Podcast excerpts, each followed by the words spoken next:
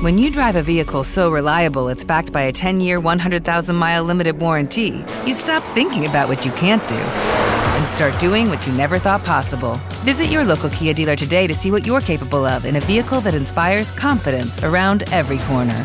Kia, movement that inspires. Call 800 333 4KIA for details. Always drive safely. Limited inventory available. Warranties include 10 year 100,000 mile powertrain and 5 year 60,000 mile basic. Warranties are limited. See retailer for details. With lucky landslots, you can get lucky just about anywhere. Dearly beloved, we are gathered here today to. Has anyone seen the bride and groom? Sorry, sorry, we're here. We were getting lucky in the limo and we lost track of time. No, Lucky Land Casino, with cash prizes that add up quicker than a guest registry. In that case, I pronounce you lucky. Play for free at LuckyLandSlots.com. Daily bonuses are waiting. No purchase necessary. Void were prohibited by law. 18 plus. Terms and conditions apply. See website for details.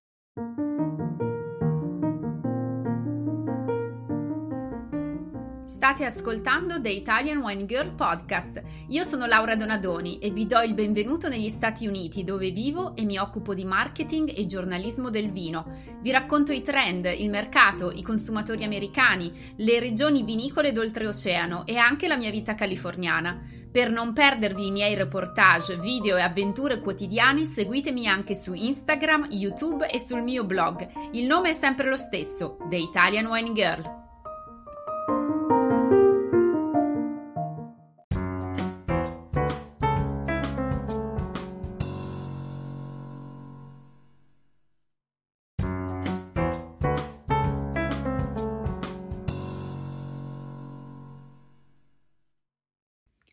Benvenuti in questa nuova puntata di The Italian Wine Girl Podcast.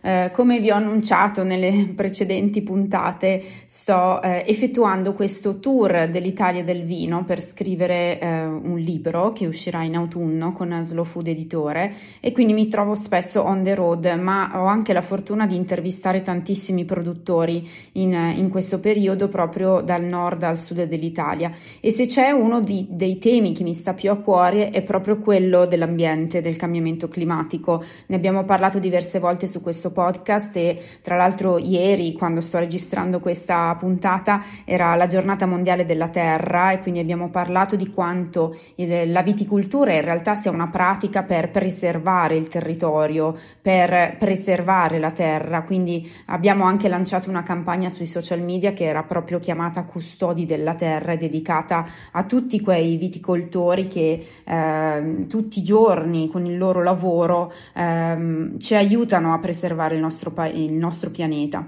e con le nostre scelte eh, commerciali, quindi scegliendo di acquistare un vino piuttosto che un altro, eh, possiamo davvero migliorare le pratiche agricole eh, e mh, mm, sperare in un futuro eh, più luminoso per la natura e per appunto l'inquinamento. Ehm, detto questo, durante i miei appunto viaggi e le interviste che sto facendo ai vari produttori, chiedo sempre a tutti qual è stato l'impatto del cambiamento climatico eh, sulle proprie vigne, sulla sul modo di fare viticoltura negli ultimi dieci anni. E quindi raccolgo queste pillole eh, che registro per voi, per i miei ascoltatori del podcast e metto insieme quando riesco nei ritagli di tempo, quindi non sono molto costante nel pubblicare eh, gli episodi, ma mh, mm, cerco di portarvi con me in qualche maniera attraverso questi scampoli di interviste su vari temi. E mh, mm, niente, quindi vi lascio all'ascolto di questa volta cinque produttori, sono stata nella zona del Monferrato, viaggiato, sono stata in Piemonte, sono stata in Veneto, eh, sui Monti Lessini, sono stata in Lugana e quindi inizio con questa prima tranche di, um, di appunto domande e risposte sul tema del cambiamento climatico dai vari territori italiani. Ci sarà sicuramente un'altra puntata eh, di questo tipo, vi lascio all'ascolto e fatemi sapere nei commenti cosa ne pensate o la vostra esperienza se siete dei vignaioli. Iniziamo con Raffaella Bologna di Braida. Mi scuso per l'audio perché ho registrato questa piccola intervista a tavola mentre stavamo degustando i suoi vini, quindi c'è un po' di rumore di sottofondo.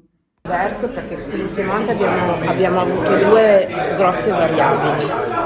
La mancanza di acqua perché non ha più nevicato pur essendo ai piedi delle Alpi oppure abbiamo avuto molta acqua, quindi Okay, la, la lo- fenomeni tropicali, Esatto. e torrenziali, piogge torrenziali. Esatto, quindi noi abbiamo lavorato nel creare persone, squadra di lavoro che è flessibile in grado di agire e reagire alla situazione, non fare come si è sempre fatto, che è molto piemontese, molto italiano ma piemontese ancora di più.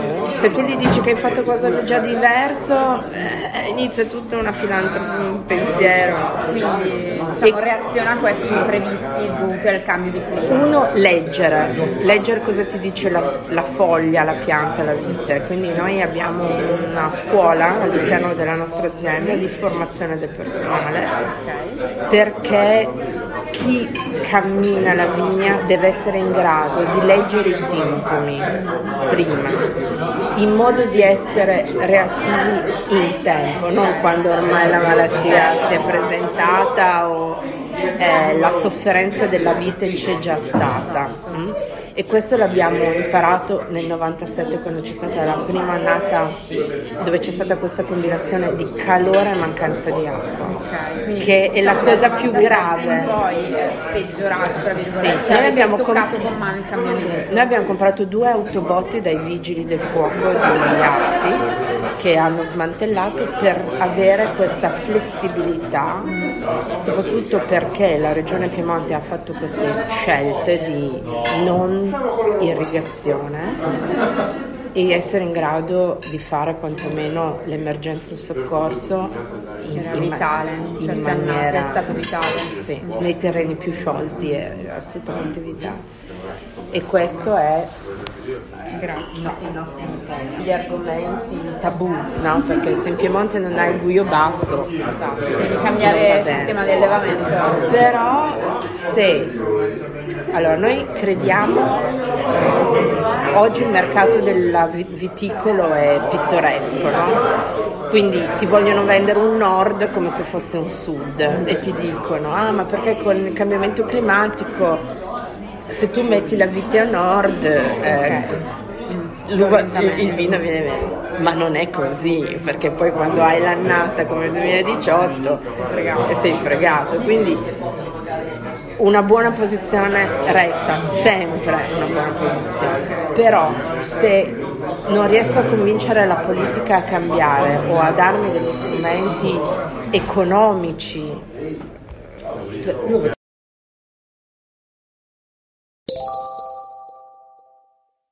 Qui siamo in Nizza Monferrato con Gianluca Morino e parliamo ancora di Barbera. E quindi in realtà ieri mh, parlavamo con Raffaella Bologna che diceva che la Barbera eh, ha beneficiato quasi del cambiamento climatico in qualche maniera o comunque è, un- è uno dei vitigni che può eh, avere un futuro più di altri. Assolutamente, perché tecnicamente è un vitigno che assomiglia molto al Carignano, Grenache, eh, lo Syrah mm, Tempraniglio, quindi è un, è un vitigno che ha tante esigenze di calore e di ore di luce per arrivare alla giusta maturazione.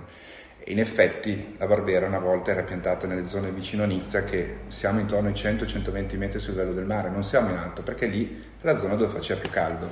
Qui per esempio siamo a 350 metri e devo dire che fino agli anni 80 in certe annate avevamo anche grosse difficoltà a raggiungere l'ottima maturazione perché mancavano le- ore di luce soprattutto i gradi per arrivare alla giusta maturazione. Quindi è sicuramente il futuro perché anche in tema di riscaldamento è il vitigno che più si adatta. Proprio per questa scorta di freschezza e di acidità, poi per il discorso che è una pianta molto produttiva e anche una bella vegetazione. Quindi limando la produzione eccetera tu hai sempre una buona riserva che ti puoi giocare in, questi, in queste annate calde. Un altro aspetto tecnico è che non abbiamo quasi tannino, pochissimi tannini e di solito le uve che hanno più tannino in annate secche, siccitose, vanno più in difficoltà per produrre i tannini più maturi. In questo caso noi dobbiamo guardare il colore, l'acidità, il profumo, abbiamo un elemento in meno da giocarci, proprio per quello che per esempio nel 2017 questa vigna l'abbiamo vendemmiata il 28 di agosto, quindi siamo potuti partire in forte anticipo quando abbiamo visto che la maturazione polifenolica era, era raggiunta. Diciamo che ci sono poi alcune possibilità in vigna, eh, al lato dell'impianto, modificare la densità di impianto, l'orientamento dei filari, Oppure adesso, magari dopo te lo faccio vedere in vigna, anche l'altezza della controspagliera. Cioè negli anni 80-90 si piantava delle viti con, con tante foglie perché per sfruttare il sole. Adesso tendenzialmente dovessi impiantarlo adesso toglierei un filo, diminuirei le foglie perché altrimenti mi produce troppi zuccheri. Quindi abbiamo ancora una riserva di, di elementi per giocarci questo riscaldamento climatico. Se poi di qui prosegue con lo stesso aumento che c'è stato negli ultimi vent'anni, ci aggiorneremo perché negli ultimi vent'anni è stata, stata pazzesca. Drastico, cioè hai notato il cambiamento negli ultimi Fortissimo. Eh, io ho un grafico, dopo ve lo faccio vedere che ce l'ho di sopra. Eh, in vent'anni il giorno medio di vendemmia l'abbiamo anticipato di 5 giorni.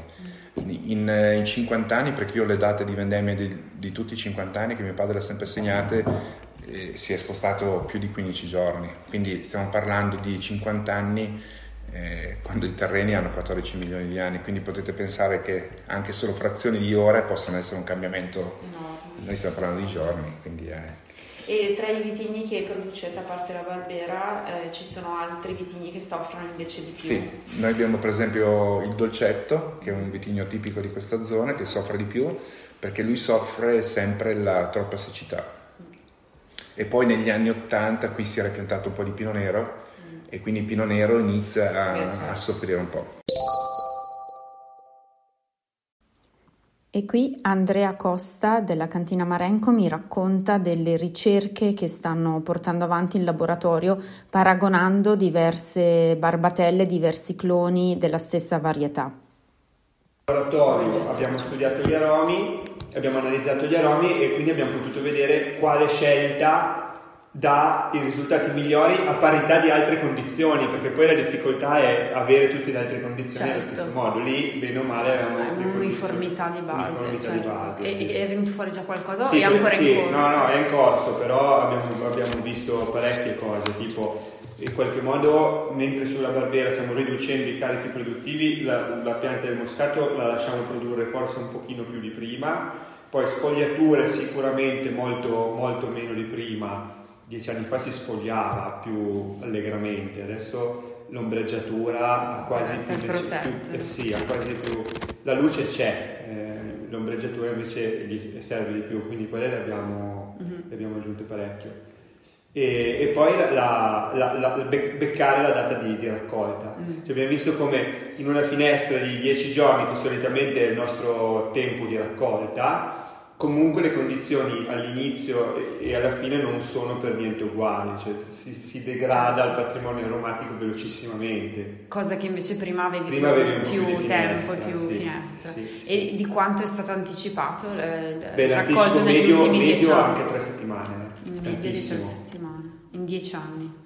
Eh, più in 15 secondo me. Ah, in 15 anni, beh caspita nel senso che il moscato si iniziava a raccogliere qua. Adesso si inizia... Dieci, die... qui in questa zona si è sempre iniziato una settimana per il microclima che c'è, che c'è sempre stato, una settimana, dieci giorni prima di altre zone, parlo del Cunese, eccetera. Certo. Eh, già sempre, mm-hmm. perché qui abbiamo già questo, questo mm, certo, clima diverso, questo, questo microclima completamente diverso. Eh, negli ultimi anni siamo arrivati a partire il 20 di agosto, 20-25 mm. di sì, agosto in alcune sì. annate. Quest'anno invece siamo alla vendemmia 21, vendemmia 20, scusa, la vendemmia 20, abbiamo ricominciato che era i primi di settembre. Sì, quindi il medio però più due settimane. Due settimane. Tre, tre ok, quindi dipende perché, dalle annate però sì, mediamente. abbiamo avuto dei picchi a tre settimane, mm-hmm. tipo 2017 abbiamo iniziato il 20 di agosto. Però 2003. diciamo che il, in questi 15 anni, diciamo, due settimane tempo, di media. che è cambiato in tutte le tutte sì, le uve, sì. cioè proprio il cambiamento climatico. Esatto, quindi per il moscato è una diciamo, minaccia, per la barbera mi dicevi invece eh, quasi è beneficiante. È quasi beneficiante, esatto. sì, sì, esatto. per il moscato è una minaccia. Il, il, la, per, siamo ancora in condizioni di poterlo fare ma dobbiamo accorgercene, cioè, certo. cioè dobbiamo lavorare per, non possiamo lavorare la vigna come la lavoravamo prima. Certo. Ora andiamo in Lugana, eh, siamo a Sirmione con Luca Formentini di Selva Capuzza. Avete notato delle differenze negli ultimi anni sui tempi di raccolta dovute al cambiamento climatico, quindi una maturazione anticipata delle uve o non più di no, tanto? No, ti dirò no. Eh, abbiamo trovato sicuramente differenze su quello che sono gli eventi atmosferici che diventano sempre più eh, straordinari, diciamo, violenti sempre più anche. violenti, esatto, e che raggiungono, raggiungono del- dei picchi davvero molto importanti sia dal punto di vista siccitoso che dal punto di vista della piovosità o delle grandinate. Quindi una tropicalizzazione del clima Esatto, più che esatto. un diciamo, aumento delle temperature. ehm. Eh, c'è stato un leggero aumento delle temperature, ma non così, secondo me, mh, costante come potrebbe sembrare.